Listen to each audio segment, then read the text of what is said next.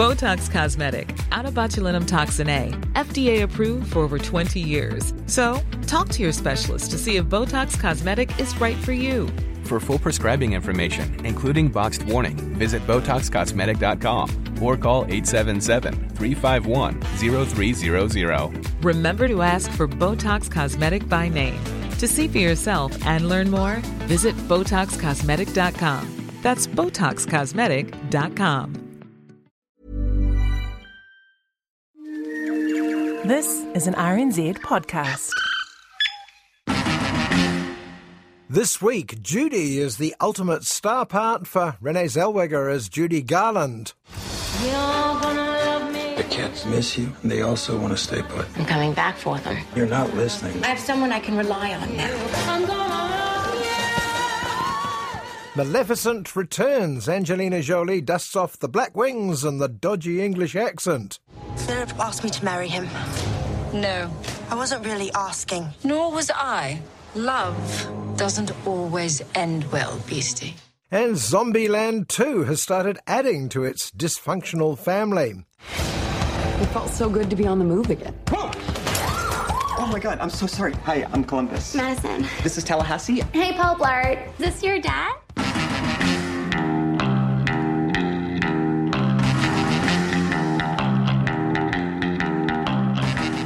Hello, I'm Simon Morris. Back in the 1940s, Louis B. Mayer, then probably the most powerful man in Hollywood, used to boast that his studio, MGM, had more stars than there are in heaven.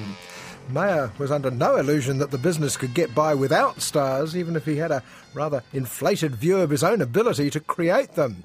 The fact was the public made the stars, partly based on some intrinsic charm or uniqueness, partly on the parts they played. Toto? I have a feeling we're not in Kansas anymore.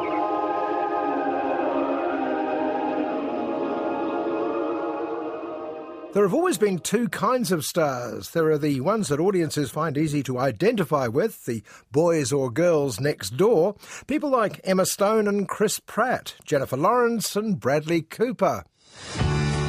So how's your job? I just got fired, actually. Oh, really? How? By having sex with everybody in the office. Everybody? I was very depressed after Tommy died. We don't have to talk about it. Thanks. How many were there? Okay, they're better looking than us and they lead far more interesting lives, but we can imagine ourselves in them, which is why their starring careers generally last for years, unlike the other kind of star, the dazzling and exotic ones. You're Norma Desmond. Used to be in silent pictures, used to be big. I am big. It's the pictures that got small. No one identified themselves with Marilyn Monroe or Errol Flynn, Tom Cruise or Charlize Theron, Brad Pitt or Angelina Jolie. You just stood back and marvelled at them for a while. That's the trouble with exotic stars. Their fascination burns out quickly. Look at that! Look how she moves. That's just like jello on springs. Must have some sort of built-in motor or something. I, I tell you, it's a whole different sex. While the boys and girls next door can graduate to older parts, parents, villains, bosses, grandparents, no such career path is available to the merely glamorous. Nobody loves a fairy when she's 40, as the cruel music hall song put it. And that's usually true, with one or two exceptions. The story became legend. But this is no fairy tale. Of all the exotics, none's been as dazzling as Angelina Jolie, whose talent was often overshadowed by her colourful private life. But she aged up successfully in the Sleeping Beauty reboot called Maleficent. Part fairy, part villain, part mum. Now, five years later, Angelina's back in the inevitable sequel. Missus, I have a little bit of news. Don't ruin my morning.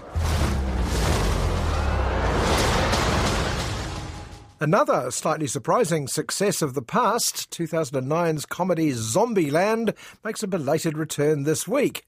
Like the original, Zombieland Double Tap rests on the appeal of its four mismatched leads. What's his name? You're so tiny. No, you're not. No, you are. No, you're not. No, you are. No, you're not. No, you are. No, you're not. Tiny, big, tiny. She's adorable. But first, one of the biggest stars of Hollywood's golden age finally gets a biopic. The only question is, who could possibly play the inimitable Judy Garland? Can't have the world's greatest entertainer out here without his Frank. Frank Sinatra's here? Frank is great, but he is no Judy Garland. I don't have a home. I can't even get a manager. The toughest thing for any actor tackling the title role of the film Judy is that everyone in it keeps saying she's quite ordinary until she starts singing. Wow, what a voice! Come on, try and live up to that build up.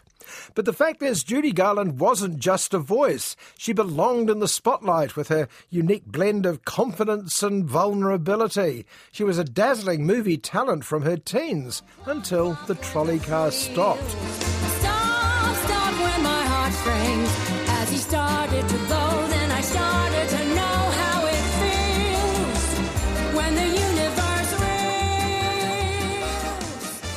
The star of Judy is Renee Zellweger, who is quite extraordinary, not only looking and sounding remarkably like Judy Garland, but capturing that unique, fragile pizzazz that nobody else has ever quite matched. I'm sorry it's so late. Miss Carl, Oh, please. I'm Judy. I'm very sorry, but your suite has been released. What do you mean, released? Where exactly has it gone? Your account was in arrears. The story of Judy, written by Tom Edge from a play by another Englishman, Peter Quilter, takes place in the late 60s, the last year of her life. She was just 47, but her film career had dried up, as had her live work at home. She lived a gypsy life with her two youngest kids, who she often took on stage with her. Mama, please don't go to sleep now. no, no, no. These are the other ones. The kids need a home, Judy. I know what kids need. They need their mother.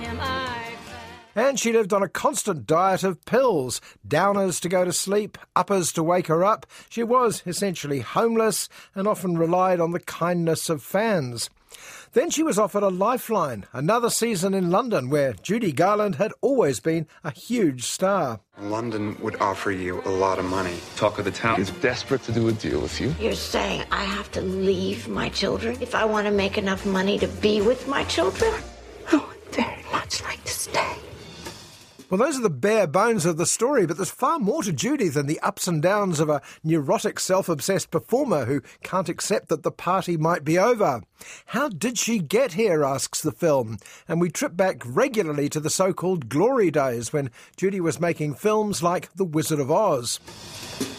Judy? Have you seen Judy?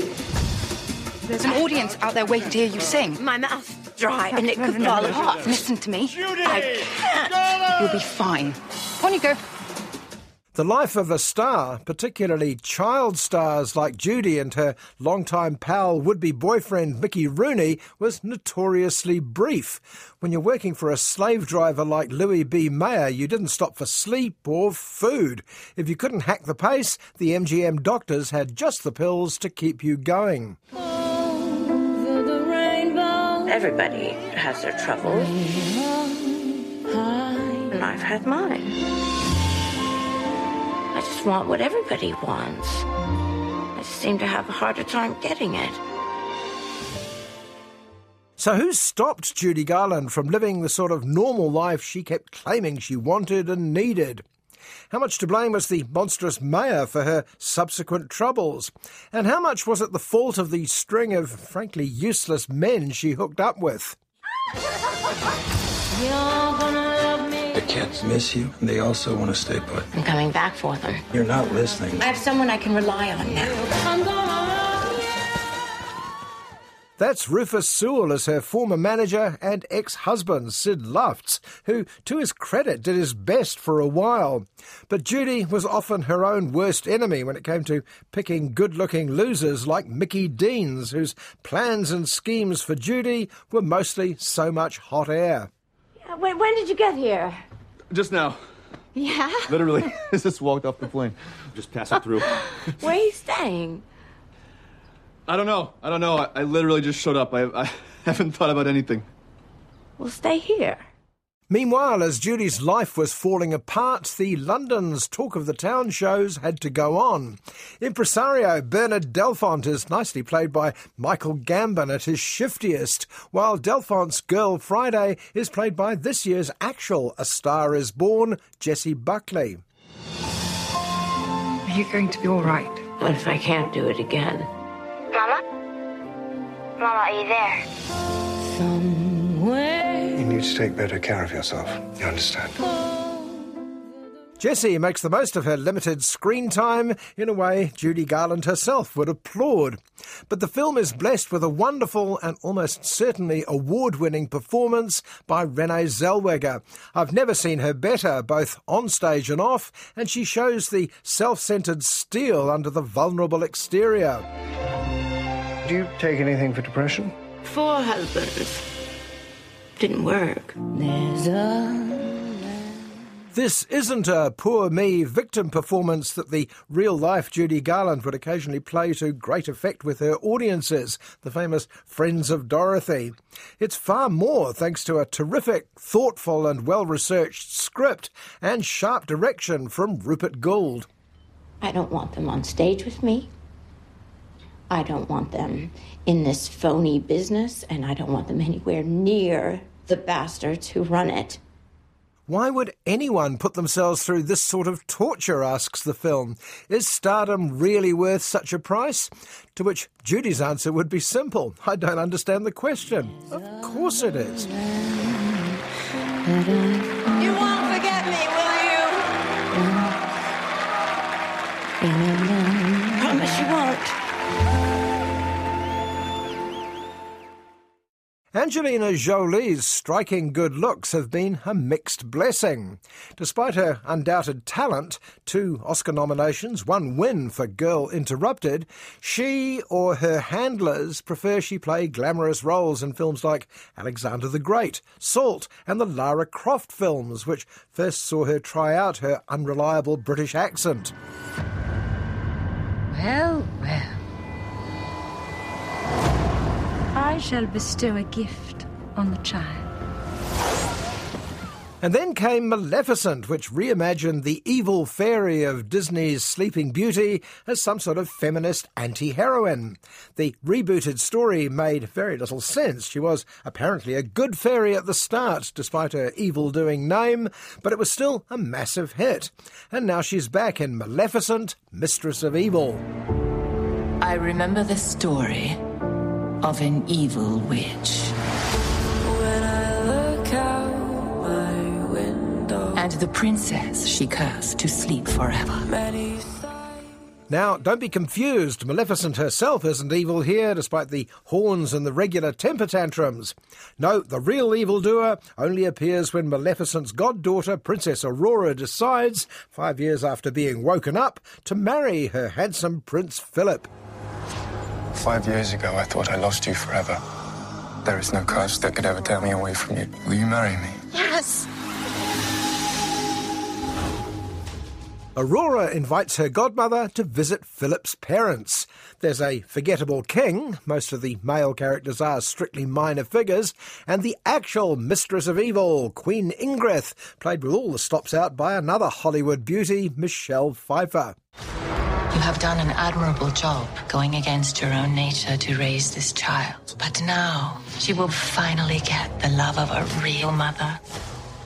It seems to be a fight for the soul of Princess Aurora, Elle Fanning, and it goes without saying Maleficent isn't going to quit without a fight. But there's a bit more to the story than simply squabbling in laws. There are many who prey on the innocent. I'm sure your kind would agree. If I didn't know better, I'd say you were making a threat. Well, do you? Do I what? Know better. There are two kingdoms next to each other the world of humans, ruled by Queen Ingrid and King What's His Name, and the Moor, the heavily art directed world of fairies, ruled by Aurora and Maleficent. And the Mistress of Evil, Ingrid, has designs on all that magic. What do you mean, my kind? She means humans. There are fairies missing from the moors, What I'm missing is some wine. stolen by human poachers. That's the first I've heard of it. Someone gave the order.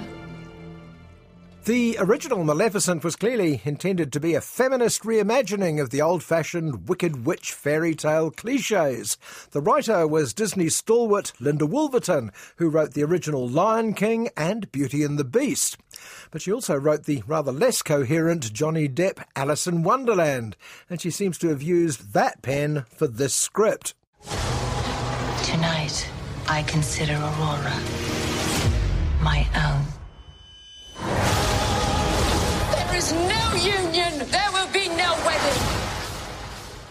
Having set up the rivalry between Maleficent and Ingrid, there seems nowhere to go with this story but bigger. The sets get bigger, the warring armies, almost entirely digital, number in the thousands, and the body count gets far higher than you'd expect in a fairy story. What have you done? We go home now. Aurora! Maleficent is a threat to everyone. We'll do our best to protect. Fortunately, the casualties are nobody we know. Hardly any speaking parts were harmed in the making of Maleficent, Mistress of Evil, though after a while some of us start crying out for a few more speaking parts in general. What support characters there are are limited to a wacky raven turned human, three good fairies mostly special effected out of the picture, and the late arrival of Chiwetel Ejiofor with nothing much to do. There was another creature. You've spent years caring for a human. Now it's time to care for your own.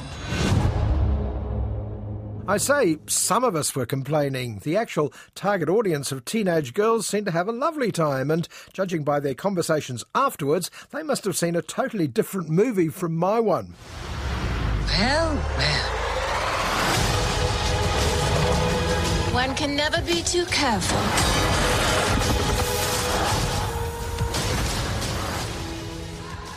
My own disappointment largely stemmed from the fact that I've always rather liked Angelina Jolie, particularly in lighter material than they usually give her. Why so serious, Ange? Philip asked me to marry him. No. I wasn't really asking. Nor was I. Love doesn't always end well, Beastie. Trust me. Let us prove you wrong. But glowering and suffering, often in an alleged British accent, seem to be the only scripts her managers will allow her to look at, and I suppose beggars can't be choosers. When you're typecast as a mistress of evil, you take what they give you. Godmother! This isn't you. You do not know me.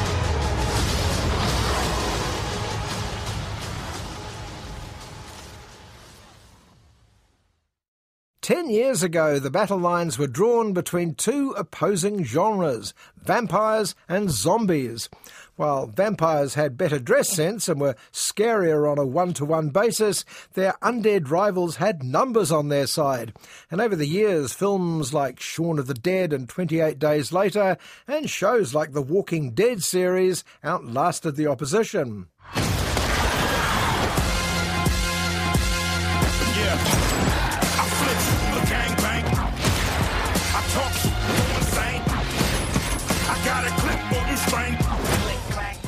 One of the silliest and most enjoyable zombie outings was 2009's Zombieland, a blend of splatter and roadshow comedy with a brief added dose of Bill Murray. I'm not sure why it's taken so long for the sequel, but here it is Zombieland Double Tap. Okay, time to nut up or shut up. That sounds very 2009. okay, we got this. For newcomers to the world of Zombieland, after the zombie apocalypse, life is so risky that you don't learn people's names, just where they're heading to. So Jesse Eisenberg is Columbus, Ohio, Woody Harrelson is Tallahassee, Florida, and sisters Emma Stone and Abigail Breslin are, respectively, Wichita and Little Rock. Start talking. You first. Oh, my name's Tallahassee.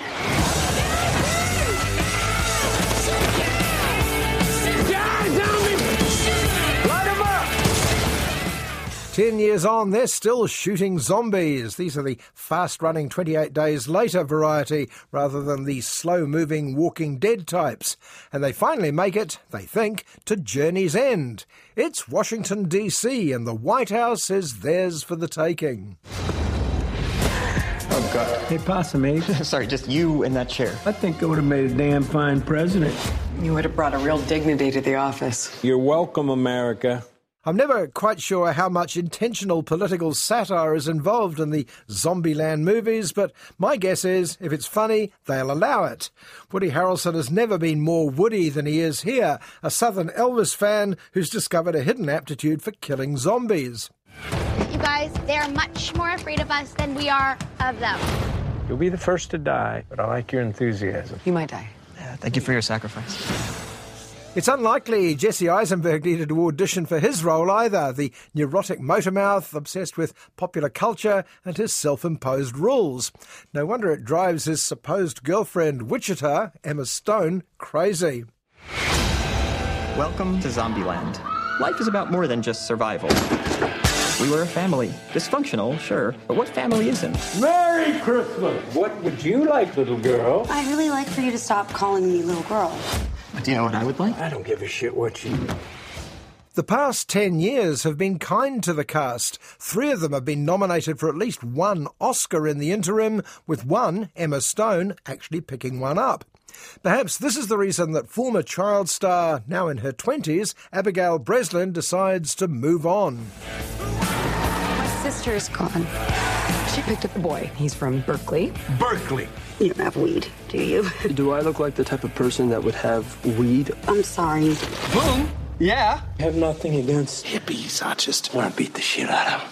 Little Rock takes off in search of love, or at least someone her own age, and meets an agreeable hippie called Berkeley. Her sister Wichita is distraught and tries to organise a rescue operation. It felt so good to be on the move again. Oh my god, I'm so sorry. Hi, I'm Columbus. Madison. This is Tallahassee. Hey, Paul Blart. Is this your dad? The subtitle double tap may have more than one meaning here. Certainly, during the film, everyone seems to meet a doppelganger, a potential soulmate, or the complete opposite. The ditzy Madison, played by the hilarious Zoey Deutch, sets her fake fur cap at Columbus.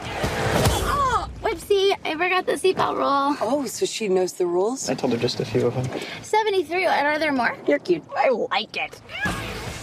But things get decidedly odder when Columbus and Tallahassee find themselves confronted by a pair of dudes who seem strangely familiar. That's my ride! Oh, my apologies, little Elvis. Okay, is it me, or does, does he kind of remind you of. I don't like you. At all. I think you double parked. or more perpendicular parked. Hope we don't get a ticket. What is going on here? What? Hello, everyone. I'm not sure if I've made the point sufficiently strongly, but like Tallahassee or Madison, Zombieland Double Tap isn't exactly the sharpest tool in the cinematic kit. I predict that it will win a total of zero awards or nominations from anyone else this year, but I laughed pretty much throughout it. Hasta la vista, baby. Terminator 2. Remember? Woo! Ready, buddy? He's so cool. Woo! Suck these bullets! Get you some! Anybody else find those two uniquely annoying? Uniquely? No. The handling of the word uniquely there is the reason I'm giving Emma Stone the most valuable player award here. That, and in fact, all her scenes with Woody Harrelson. But everyone's a winner in Zombieland in a year where otherwise miserable is cool and bigger is so much better. Time to nut up or shut up. You need a new line. Let's kick some dicks. Just because it rhymes doesn't make it a great catchphrase. It's her problem. I don't know. I like it when it rhymes. Zombieland Double Tap is proof, once again, that audiences don't live by important movies alone, and that sometimes a smart, unambitious bit of comedy may be just what the doctor ordered, especially when it rhymes. And on that plea for diversity, it's time to go. I'm Simon Morris, and I hope you'll join me at the movies, same time next week.